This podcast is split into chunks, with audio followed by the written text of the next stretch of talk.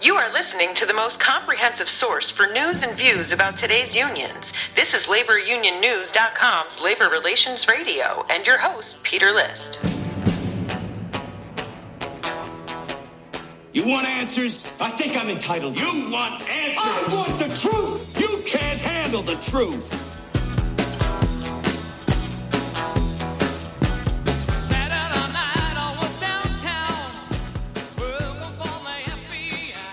Hey, thanks for turning on and tuning in to Labor Relations Radio.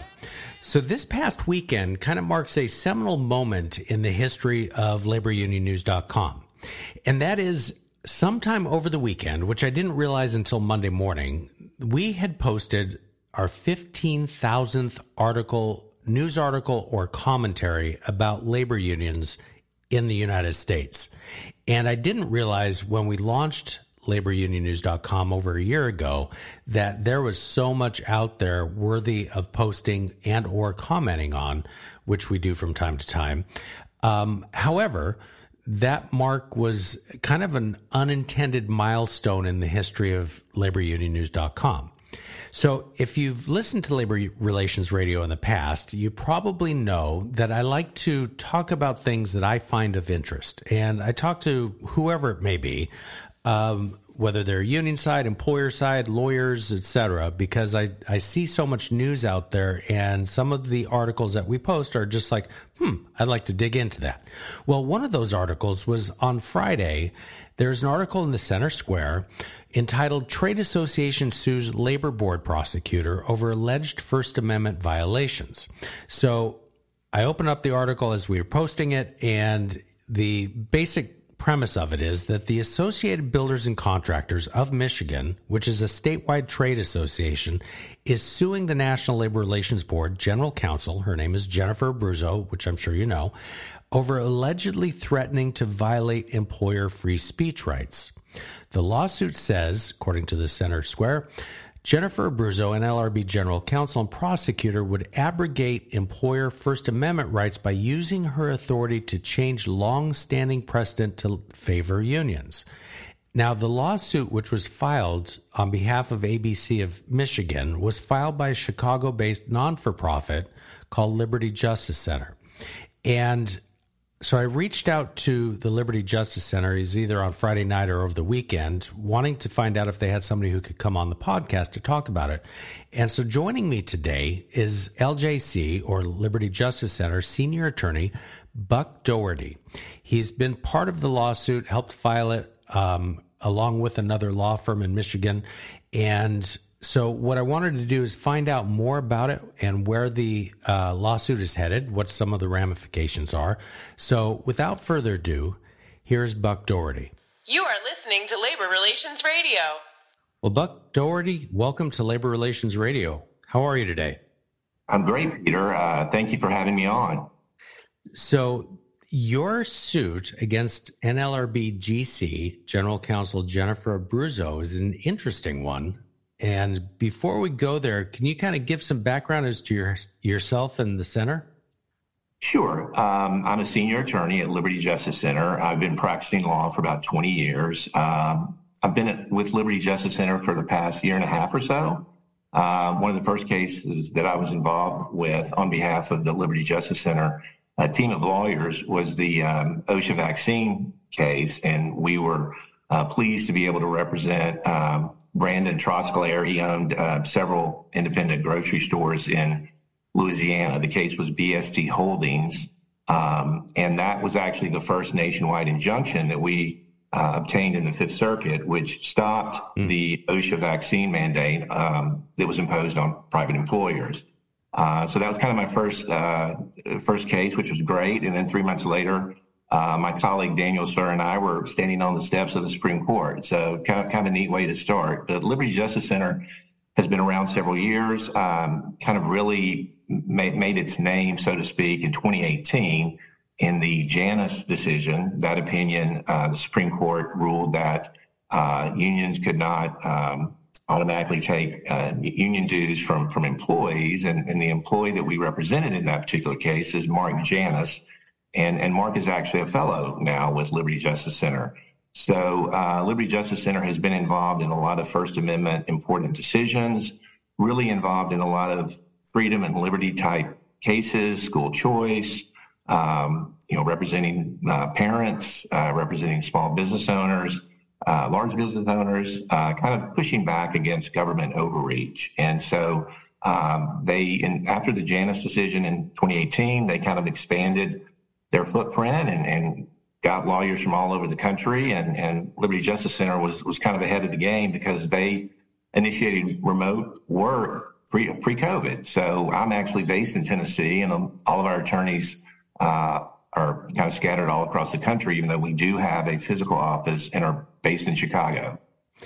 I wanted to ask you. Um, so Janus, of course, is union oriented, and but it's First Amendment. Then you've got the NLRB case currently, First Amendment. Do you folks focus purely on labor issues, or do you? And of course, the vaccine mandate one is not necessarily a labor issue, but it's workplace issue. But, right. So the answer uh, to your question, Peter, is no. We don't focus just on union work. Um, you know, we are, are, involved in First Amendment issues across the spectrum. Uh, we've been heavily involved in um, in, in, school choice. Uh, we were involved in the case in Tennessee where their new um, voucher program, their ESA voucher program, uh, was approved to, to be constitutional. We represented parents in private uh, private schools in that particular case. We've also been involved in other cases across the country on school choice. So that's a big area that we that we do a lot of work on. Um, in general, First Amendment rights across the spectrum uh, that can touch on any areas. Um, as you mentioned, the vaccine cases were more about more constitutional issues and the kind of structure of government, the separation of powers, which um, you know, we believe is very important to enhancing people's freedoms. Um, I think Justice Scalia once said, you know, the word constitution means, you know, structure, your body, how you put something together. And it's important that, you know, that the judiciary is doing what it's supposed to be doing, the legislative branch is doing what it's supposed to be doing, and the executive branch is doing what it's supposed to be doing, and that those those branches don't kind of confuse their roles and try to lurch into other areas where they don't have power. That was essentially what the OSHA vaccine uh, mandate that was imposed on private employers kind of came down to. Uh, and so, any anywhere federal government overreach, state government overreach, and in various areas, we're we're usually involved uh, if we believe that uh, it's an important issue. You don't you don't do like um, Second or Fourth Amendment type cases, though, right? Or sometimes. We, we've not, to my knowledge, we've not been involved in any Second Amendment cases. Uh, I think that the Fourth Amendment, you know, the particularly the geofence uh, warrants is kind of an interesting area. I don't think we currently have any Fourth Amendment cases per se, but um, you're right. I mean, it's mostly a lot of uh, the kind of the administrative state that keeps expanding, right. and a lot of First Amendment issues that kind of bleed into a number of different areas. Well, so this might be a good segue to talk about the lawsuit um, against Jennifer Abruzzo as the NLRBGC.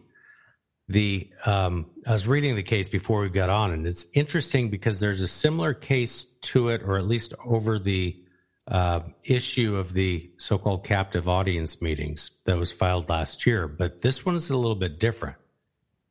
And it is different, Peter. And yes, that particular lawsuit was filed by Texas Public Policy Foundation, which is certainly a, a, a friend of Liberty Justice Center and, and a similar organization uh, that does a lot of the same type of work that we do, and, and they primarily focus uh, their efforts in Texas. But yeah, they they filed suit uh, back in October, I believe, and I think that suit is still pending and briefing is closed. Um, I think there was a motion to dismiss. I think essentially to break down that suit, they also brought an administ- Administrative Procedure Act claim, meaning that mm-hmm. There was something um, in violation under that statute uh, in terms of uh, General Counsel Abruzzo's memo. It, it was certainly factually based on the same facts. It was about the memo uh, as you mentioned, that said employers were no longer going to be able to have what she refers to as captive audience meetings, essentially required meetings at work that employees have to attend where employers can give their opinion on unions. That's pretty much been the labor law, you know, good law for 75 years. And she made several comments in her written public memorandum. Um, and that, that case was based on that, um, about that she was, you know, prosecuted and so forth. We took a little bit different, and they also brought a First Amendment claim in their lawsuit. Right. We took a little bit different approach. Um, we said, you know, strictly First Amendment, and you know, she has the authority as general counsel to prosecute cases within the confines of the NLRB enforcement process. And we took the position that her memo uh, amounted to a threat of prosecution to prosecute employers in order to intimidate them so they would essentially give up their rights of free speech, which is the current law, um, and that you know they would have to adopt her approved words or language, and we can get into that a little bit later specifically. But um, and so the, the employers were not exercising their lawful free speech rights, and therefore that chilled their free speech. And her threat of prosecution in her public memo uh, violated the First Amendment. And the relief that we are seeking is simply to have the court uh, you know, have her order her to take down her public memo from the NLRB because we've argued that it's not essential to her prosecutorial or investigative functions that she has been lawfully uh, entrusted with as general counsel. And, and that's kind of essentially it's a threat of prosecution, First Amendment case. And there's a, you know, as we as we cite in our, our briefs that there's a Supreme Court decision back in the 60s called the Bantam Books decision which other courts have kind of taken from that and and made the same analysis. Right. Can can you kind of touch on that case? Because I was just reading it as I was reading your your lawsuit, um, and we should probably mention you're not the plaintiffs in this. This is the Associated Builders and Contractors of Michigan is the actual plaintiff. You're the That's attorneys right. representing them. That's correct. Uh, Liberty Justice Center. We are. We have three attorneys of, of uh, on our team, and we also have, have partnered and and uh, we've engaged local counsel Miller Johnson, who uh, is based there in, in Grand Rapids, Michigan, and they have an outstanding reputation for labor law. And so it was kind of a and, and we worked with that group before on some other cases that are that are public knowledge. And um, certainly their expertise in labor law and, and, we think our expertise in the First Amendment has, has proved to be a pretty good marriage uh, thus far. So we'll, we'll, see how that goes. But that's correct. Uh, Associated Builders uh, Contractors of Michigan is a state trade association. So any um, private employer, any private business in the construction industry in Michigan, I think they have three different chapters uh, within the big umbrella of ABC Michigan uh, can join. Uh, basically, they have what they refer to as the merit shop philosophy, which believes that they believe that laws should be neutrally applied and to protect employees and employers, you know, equally. And, and that's pretty much where labor law has been for several years. The labor laws, uh, you know, recognize and acknowledge that employees have certain rights to hear the opinions from both unions and employers employers have the right to give their opinions to their employees at required meetings, so long as they don't make threats to their employees or promises of benefit that if you organize in a union, you know, we're going to do this. They can't do that. But under the First Amendment, it's always been held that employers can give their opinion. Um, you know, we, we've taken the position that, and Abruzzo's memorandum speaks for itself. So you, can read it. Uh, it's part of our, our complaint and our exhibit. But it, it, we think, and we've argued that it kind of takes a leap that, um, you know, having the required meetings somehow automatically puts it in a category of a threat that an employer is doing. And that's not what the current law is. Um, so, yeah, ABC of Michigan has been, uh, Jimmy Green is their president and CEO, and, and been a great group to work with. Yeah, I've I've had um, ABC chapters as well as national on the podcast uh, every now and then. So the, I've known ABC for many many years. Um, so let me ask you, how does it work when when you're, I guess, co-counsel with the the Michigan law firm up there? That's correct. And so, do you do you both write the briefs? You know, here's my draft, here's your draft. Let's marry them up. Well, we work together on that, and then okay. we are our attorneys are what's called a, a pro hac vice, which I believe the Latin don't don't don't hold me to this, Peter, but I think it's for this time only. Basically, meaning if you have attorneys licensed from another state, they can associate with local counsel in that particular state. In this case, in Michigan, we'll be filing that those that paperwork where we also then can uh, you know argue in court at oral arguments and so forth. So we'll be participating together with with our Michigan team. And this was filed in what the federal court district out of Michigan. I'm trying. I'm scanning up. Okay, so it's the United States District Court, Western District of Michigan, Southern Division. That's correct. Okay. So um, we we started to mention, or you mentioned the Bantam Books case, which, as I was reading this lawsuit, it was interesting because I a had never heard of it, but um, it's essentially the chilling effect of government threats without it being actually the law that is chilling. In that case, is the First Amendment rights of the trade association. I think. Well, um, so Bantam Books basically, then I get considered this is 1963 we're talking about. So right. I believe it's 1963. So uh, this this happened in Rhode Island, and there was a Rhode Island State Book Commission. I don't even know if such a thing exists anymore, but essentially, what this book commission and it it had state authority. I mean, it was a state actor, okay, but it determined whether or not books you know, were objectionable, I think was the quote that was used in the case, or obscene, or somehow violated some type of obscenity law, okay, within mm-hmm. within the state of Rhode Island.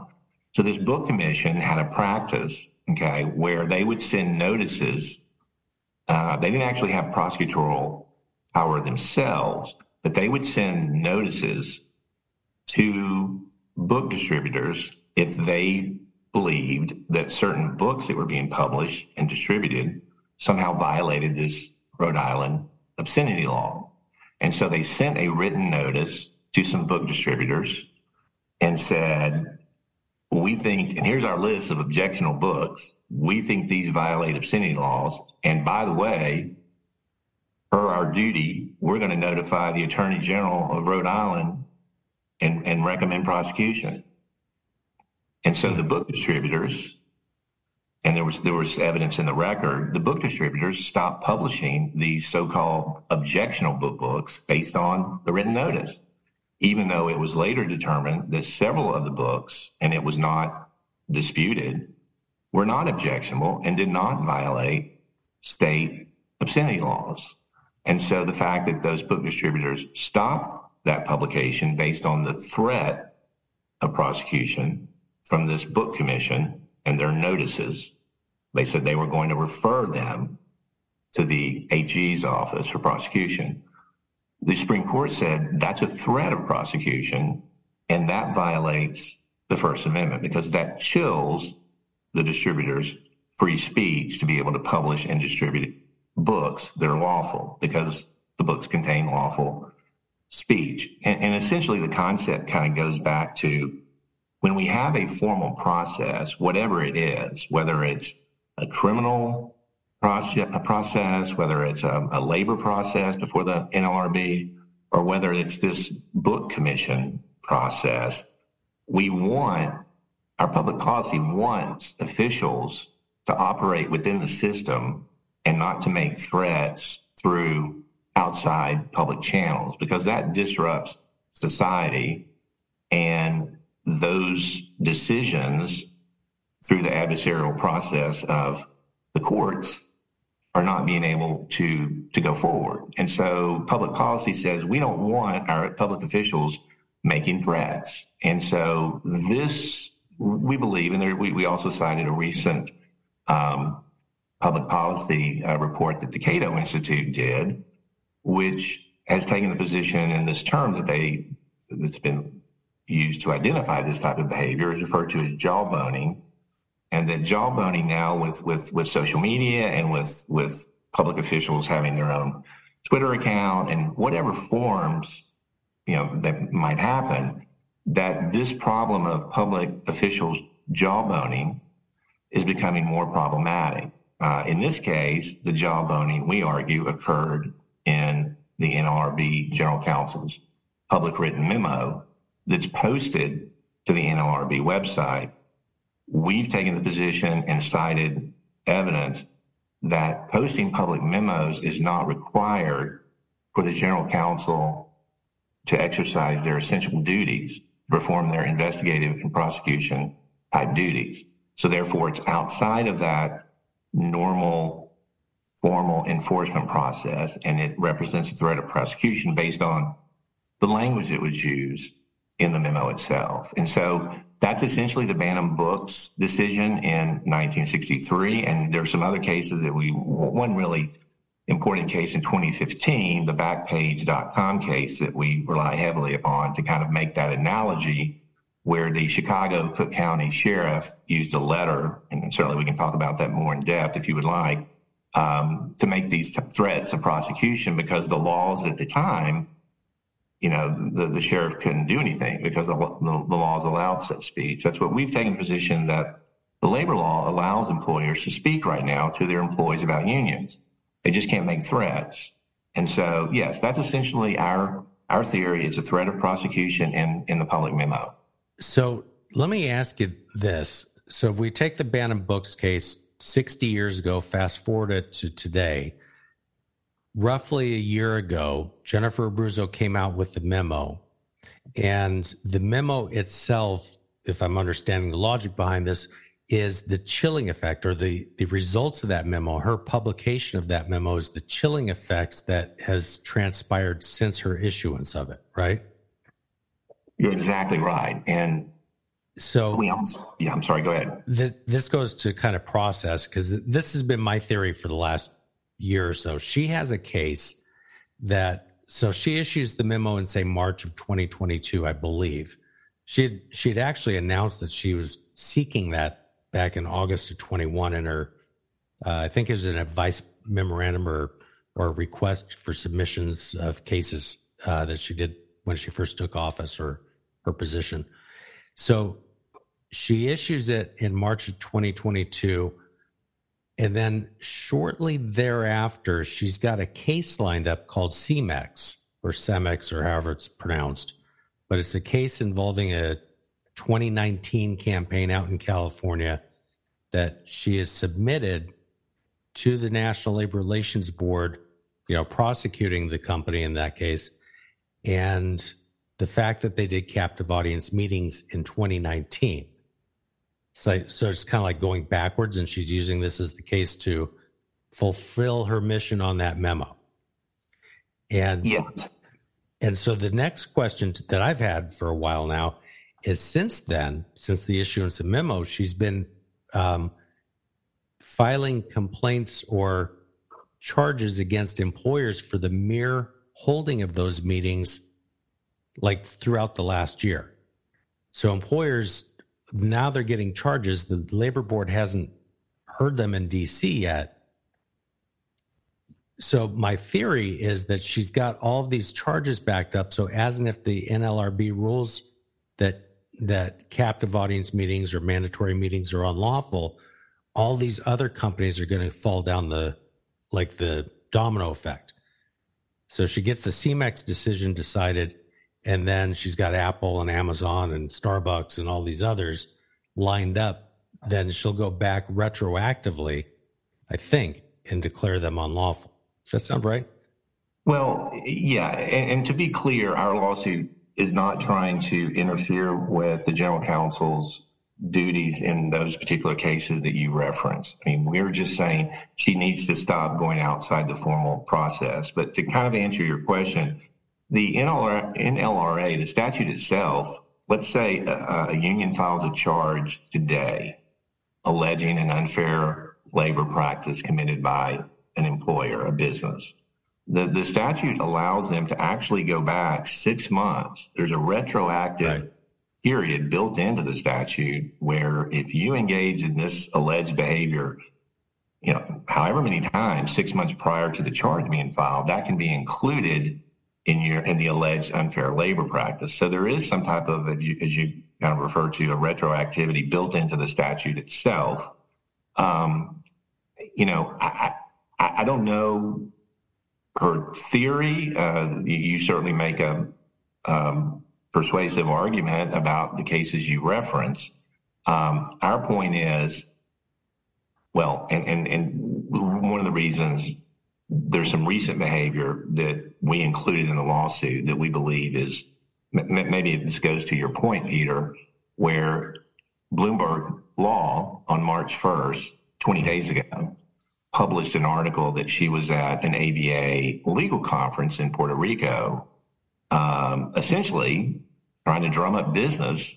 There's no other way to put it, to be frank, for unions to file, uh, you know, unfair labor practice charges against employers. And she was essentially, you know, the, the article was making the argument that her public speeches and her public memos, which we would call illegal jawboning, are kind of laying the blueprint for unions, for example, to file these unfair labor practice charges based upon her legal theories and what she's going to go to the board, which is essentially the judge. I mean, that's what the NLRB board is. It's judge and jury and argue and prosecute her new legal theories to try to overturn in, in our case, in, in, in the ABC Michigan case, you know, 75 year old precedent which has been good law forever, and employers have relied upon that law forever to, you know, plan their behavior as to how they're going to communicate with their employees. So the recent Bloomberg uh, article, as it was reported, you know, I think there was even a reference where the conference moderators suggested that uh, the union counsel who were in attendance at that particular conference, they were making their Christmas wish list, quote unquote, is how the moderator uh, put it according to this article. Uh, you know, for for Jennifer, I believe is how the article actually said. So again, that's you know, that's not what prosecutors are supposed to do. And and to be clear, that's what the general counsel position is. It is a prosecutor. Now, granted, she's not prosecuting rape, robbery, and murder, what most people think about when they hear the word prosecutor in, in the criminal context. But she is a prosecutor and she's prosecuting unfair labor practices.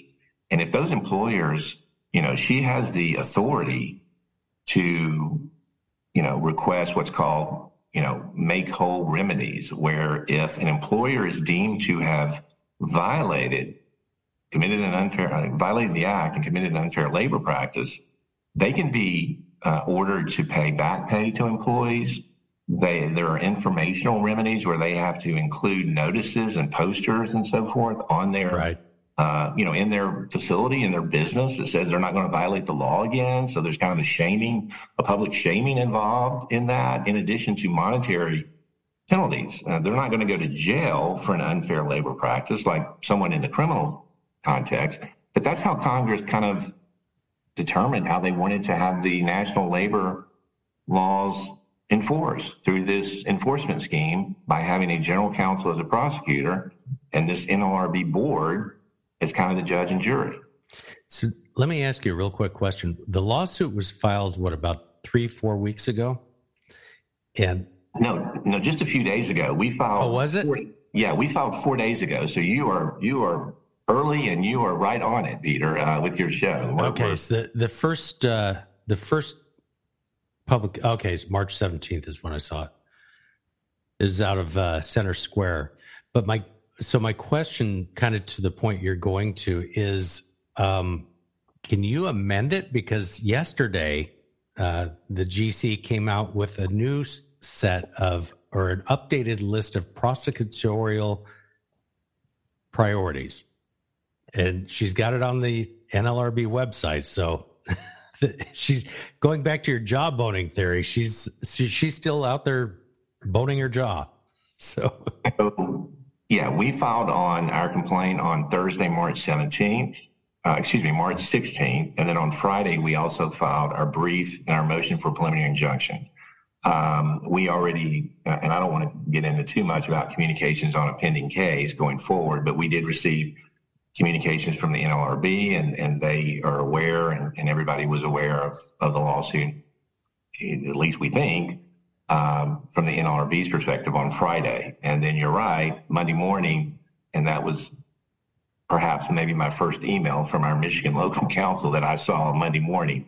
So, you know, we'll see. Uh, she's going to have, we'll see a briefing schedule, probably 28, 30 days to respond to our motion that was just filed on Friday. You know, I anticipate that she will use this new memo, as you point out, this new public memo. Uh, perhaps I don't know. We'll, we'll see. We'll, we'll, just have to deal with that when that when that comes uh, back to us. So you're right, though, and you're very current to point that out. And we don't know. Uh, the timing seems kind of suspect. Have no idea. Maybe perhaps this was always planned that she was going to issue this new public memo. But we'll we'll see how that's going to be used, and we'll we'll try to you know make those arguments within the within the confines of the court. So, let me ask you what the results would be were you to win.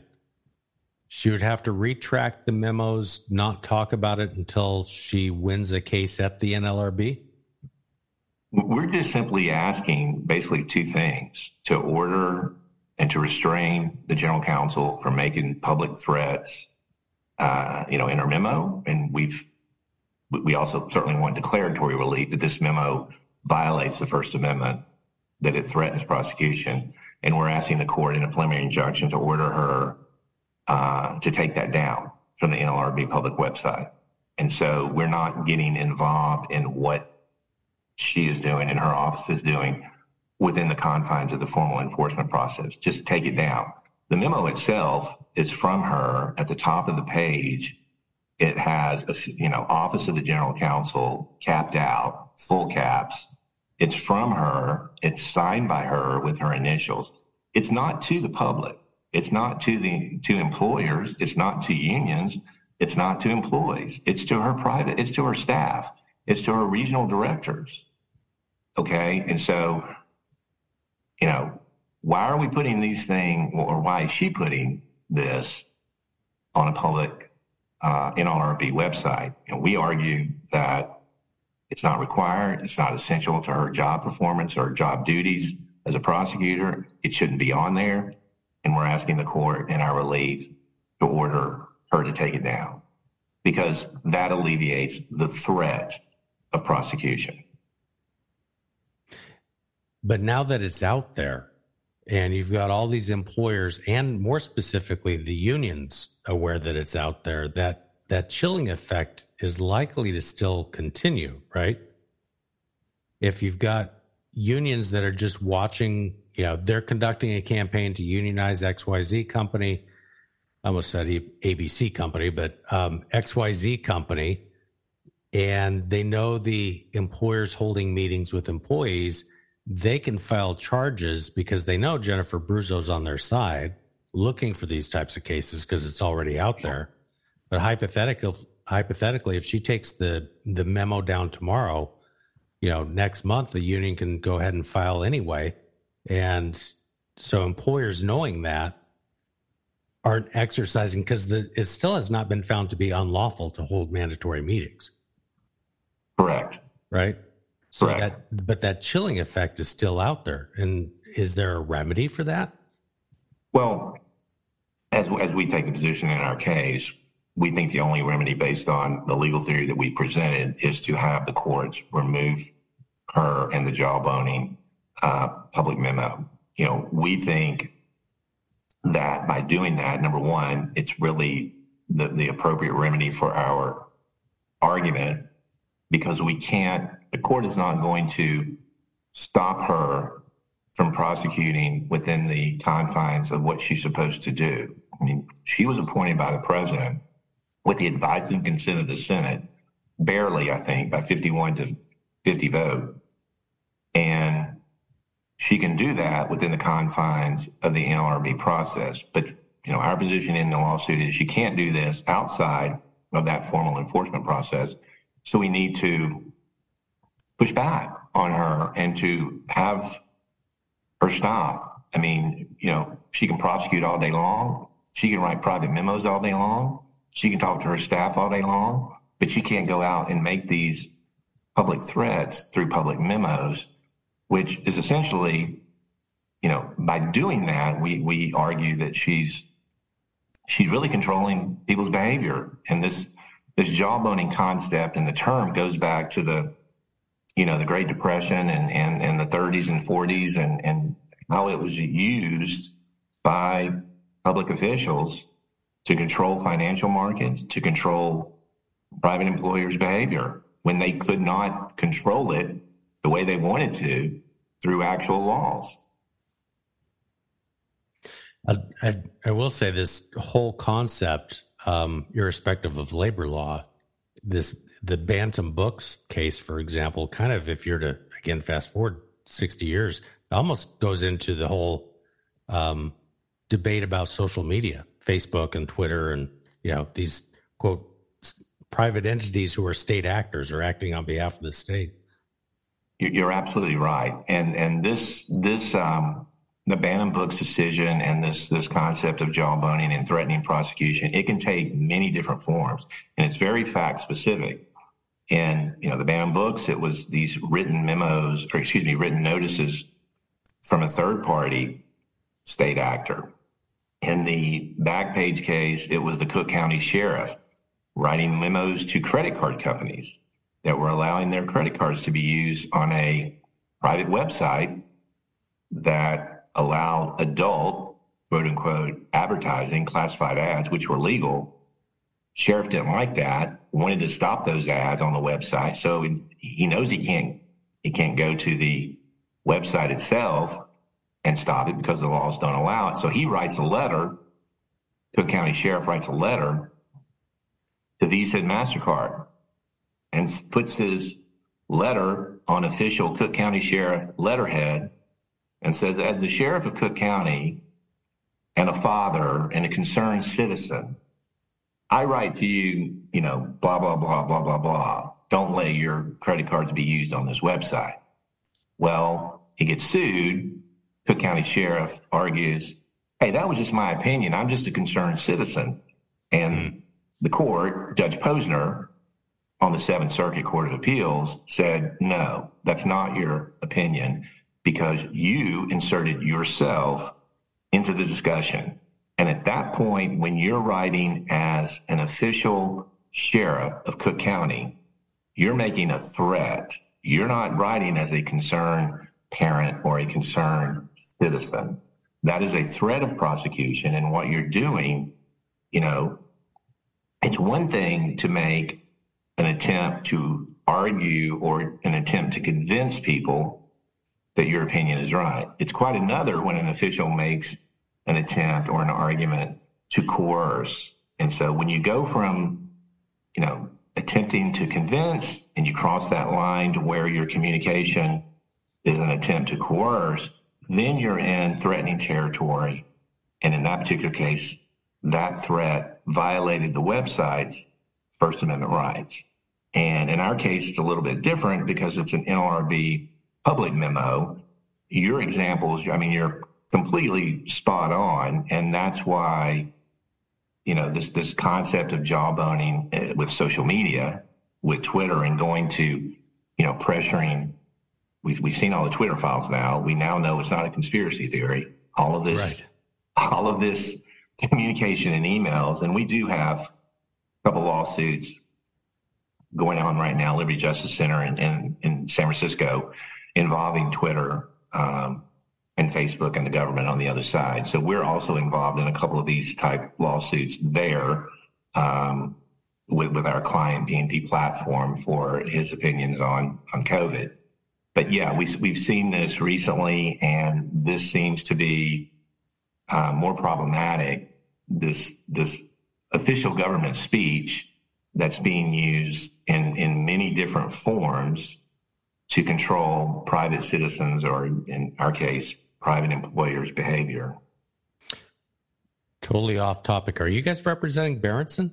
Are you are you involved in the Berenson v. Twitter case? No but we're representing Justin Hart uh oh, yeah. in a very similar case Justin I know I know Justin yeah so I'm involved yeah, my, my colleagues, um, Daniel Suhr and James McQuaid and I are involved in that particular case in San Francisco. Uh, the judge in that case is actually Judge Charles Breyer, who is the um, brother of former Justice of the Supreme Court, Stephen Breyer. So mm. uh, that's in San Francisco, and that case is uh, still ongoing. Interesting. Yeah, I, I, uh, I've been following Justin for years. So, yeah, Justin is our client, and um, so yeah, we're we're and he's actually been on and done some media on that particular case. So we we were certainly happy to to represent him, and and you know, I think I totally took us off topic on that. That's okay. about that. No, no worries. No worries. it's just interesting when you mentioned that. Um, so, do you have a timeline in terms of the NLRB case? Like how yeah, long so, this could take? And well, in terms of our, you know, we did move the day after we filed on Friday for a motion for preliminary injunction and filed that brief. So under the rules, they're going to have 28 days. I don't know exactly when that's going to start to run. Uh, and, and, you know, perhaps there will be a briefing schedule, but, you know, soon it's going to be within 30 days or so. We'll be getting a response, a written response, kind of similar to our written brief.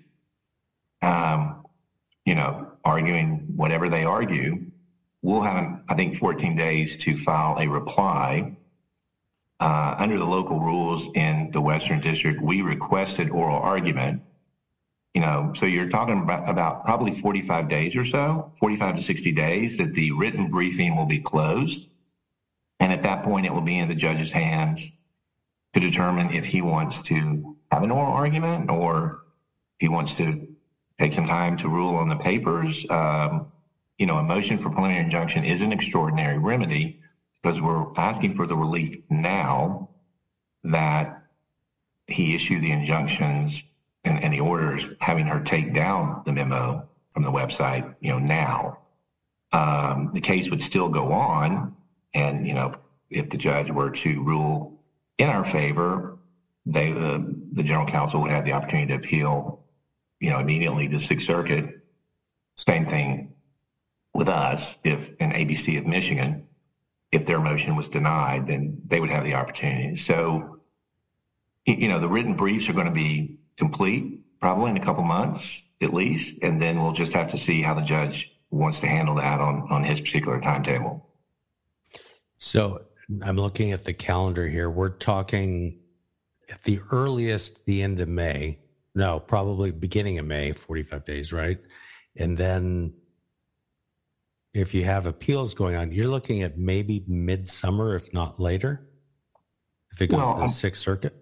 Well, I think in in in May sometime, I'd say I'd say was a probably pretty good prediction. Briefing, written briefs would kind of be closed. Everybody would have their opportunity to make their arguments and and replies and so forth in the written briefs, and then the judge of the district court would either rule on the written briefs or have an oral, have a hearing and let the attorneys come in and make oral arguments.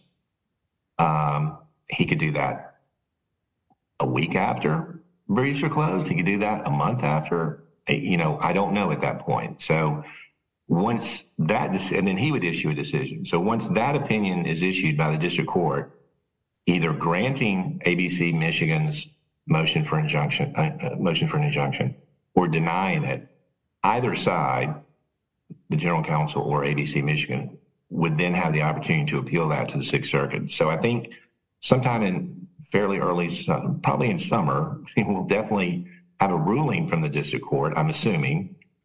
And then, depending on that ruling, it would get appealed to the Sixth Circuit, perhaps. There would certainly be that option for either side.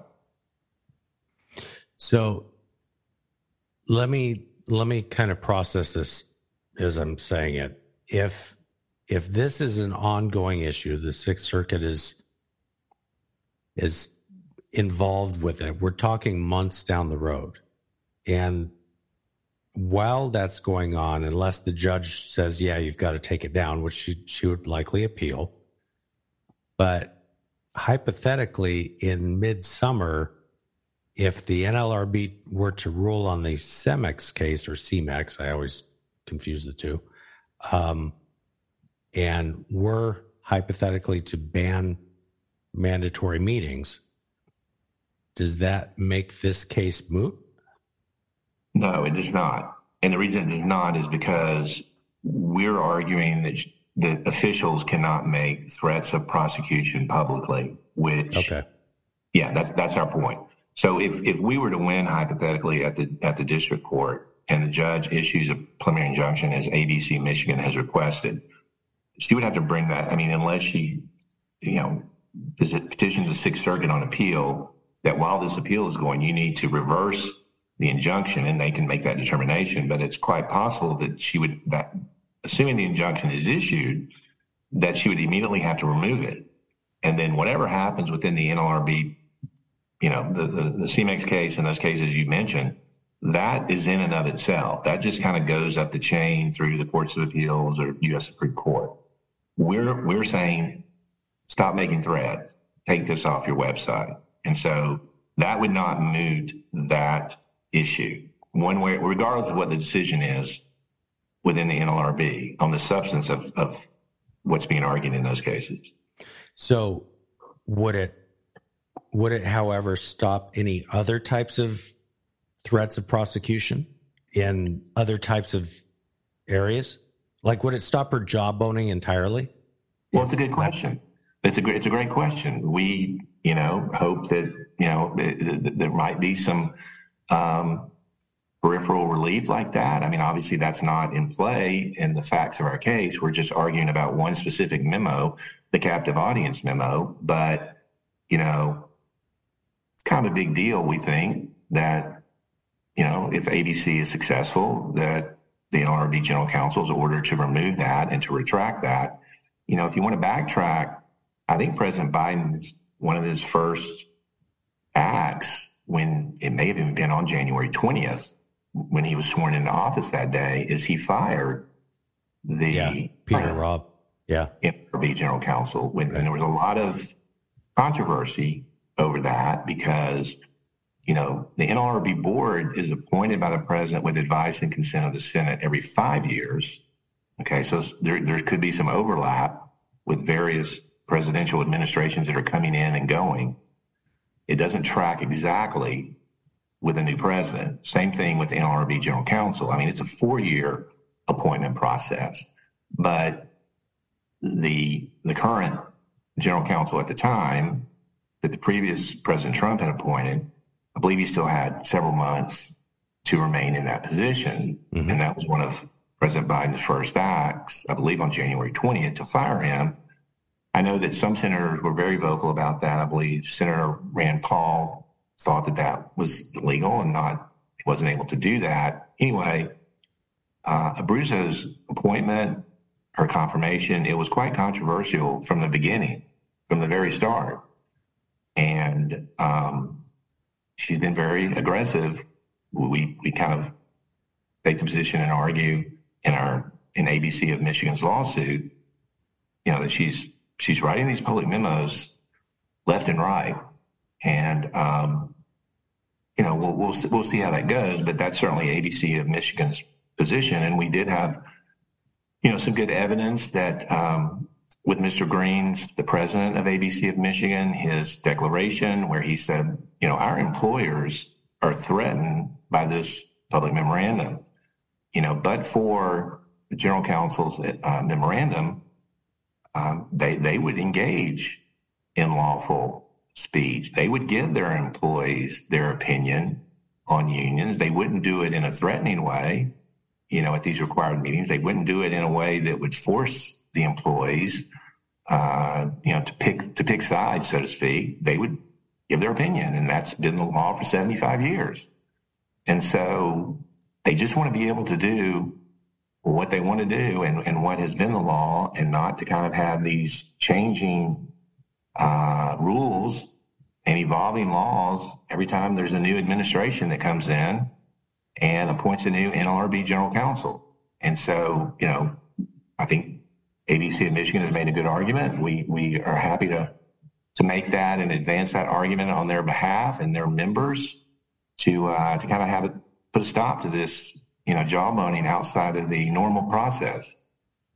You know, you mentioned Peter Robin and the firing of him the day of the inauguration. And the irony of it is that Jennifer Abruzzo, acting on behalf of the NLRB, defended the right of the president to fire the general counsel whenever he wants and and touted the victory on that when they won the case and I don't remember what circuit it went to but they touted it and I'm thinking ironically that means if a Republican president comes in and fires you on day one, you just defended his right to do that. So it's fascinating how the, the machinations of government work. Yeah, and, and that's a good point. And, you know, again, to be clear, she's not prosecuting, you know, crimes or criminal acts, but, right.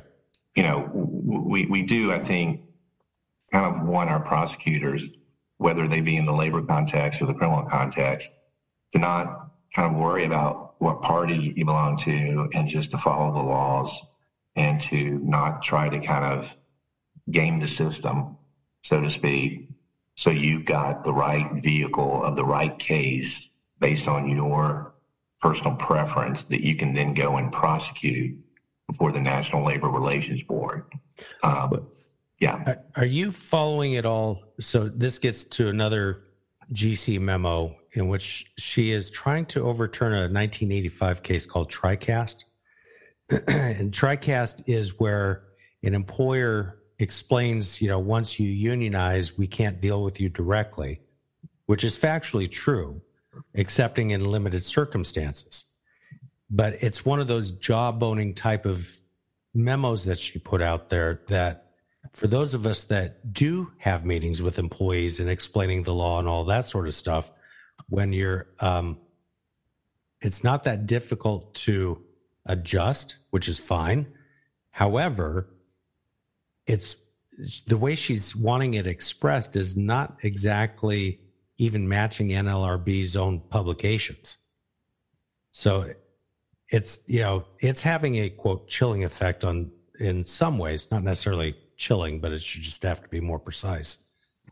Yeah, and I haven't looked at that particular memo. I think in our lawsuit, we do reference in the Bloomberg uh, article that I believe there were over 50 memos or 50 issues. Yeah. I don't know if they're actually, yeah, that she's identified or that she did identify when she first became uh, general counsel back in 2021.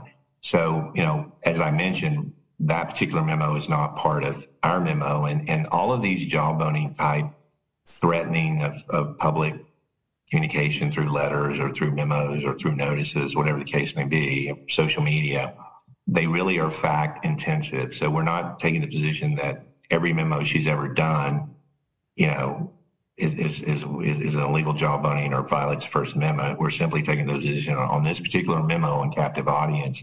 It is. And by the way, there's some media that even refer, have dubbed her the memo writer and, and written these glowing articles about her. So she likes to write a lot of memos. And, um, you know, the, the jawboning, to be able to put a label on something, it's one thing to be able to say that's not right. When you first hear about, well, she's writing memos, well, that doesn't kind of get people's attention.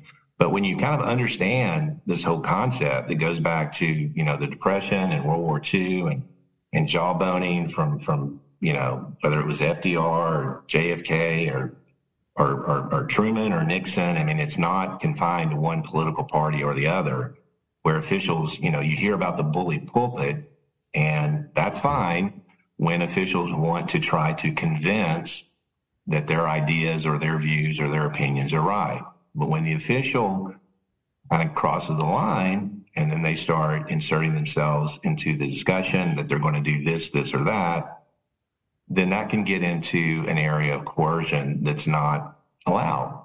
And so you really have to look at all of these different governmental speeches, in this case, the different memorandums, as to whether or not, you know, what was actually said? What did this official say? To whom was it directed? How was it communicated? And you really kind of have to get into the weeds on, on, you know, the memos or the letters themselves.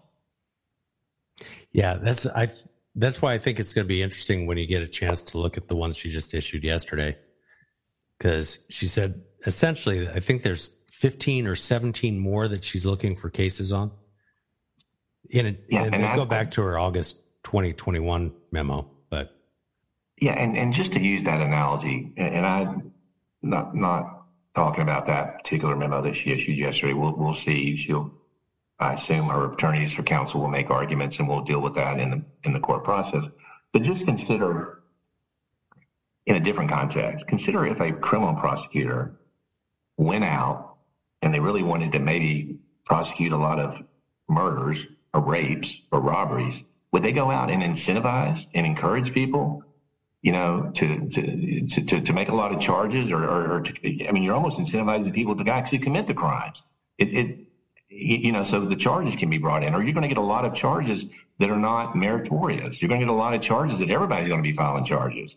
Um, I don't, I've never seen prosecutors in the criminal context kind of behave in that manner. And again, I, I realize that a prosecutor, a labor prosecutor, it's a different concept, but the way that the NLRB forms its policy is through the adjudication of cases. Number one, mm-hmm. that's that's it, and they have a prosecutor. Now, prior to 1947, if you can believe it, the general counsel and the board themselves they were all wrapped into one. So you had prosecutor, judge, and jury. They were all the same.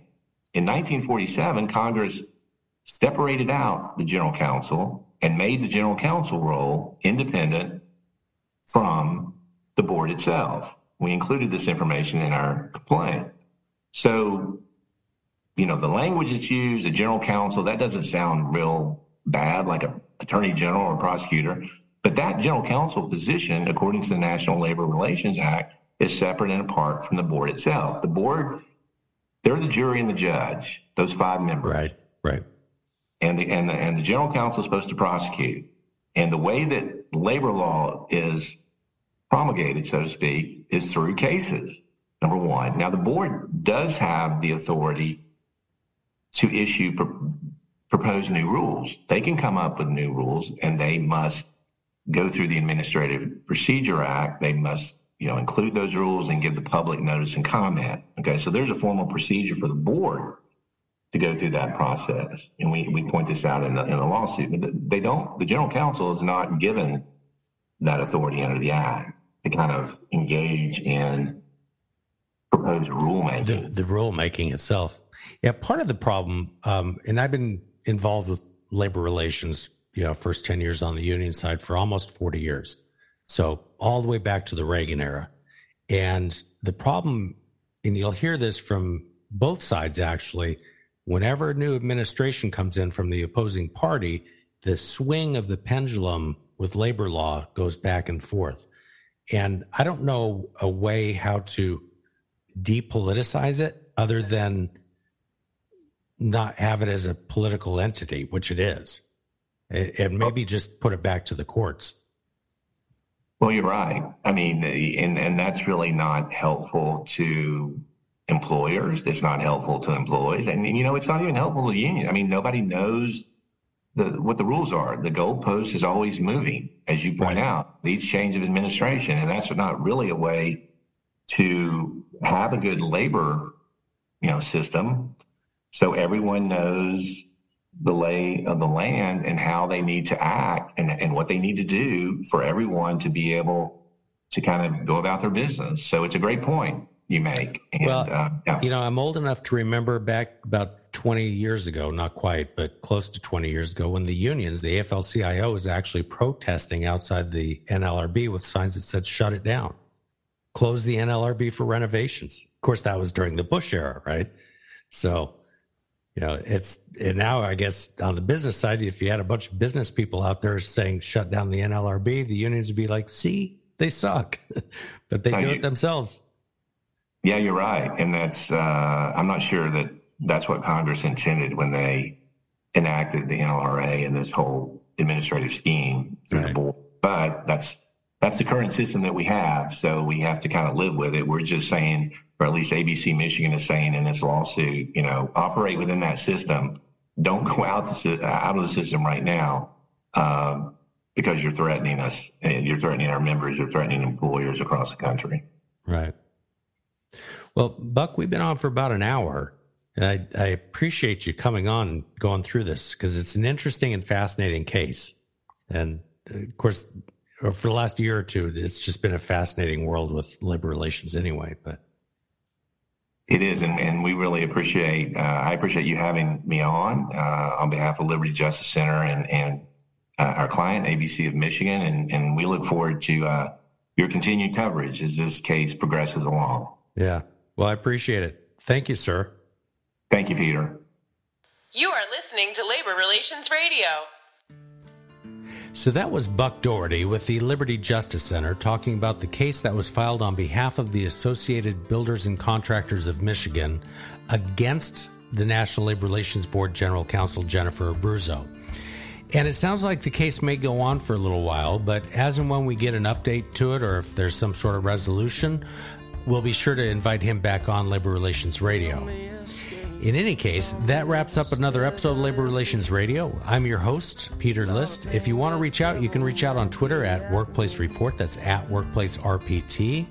Give us a call at 1 888 668 6466 or leave a message or a comment under the audio portion of this episode of Labor Relations Radio. Have a great week and thanks for listening wash my sins away. Whoa, black cream, take me to that place. You have been listening to Labor Relations Radio.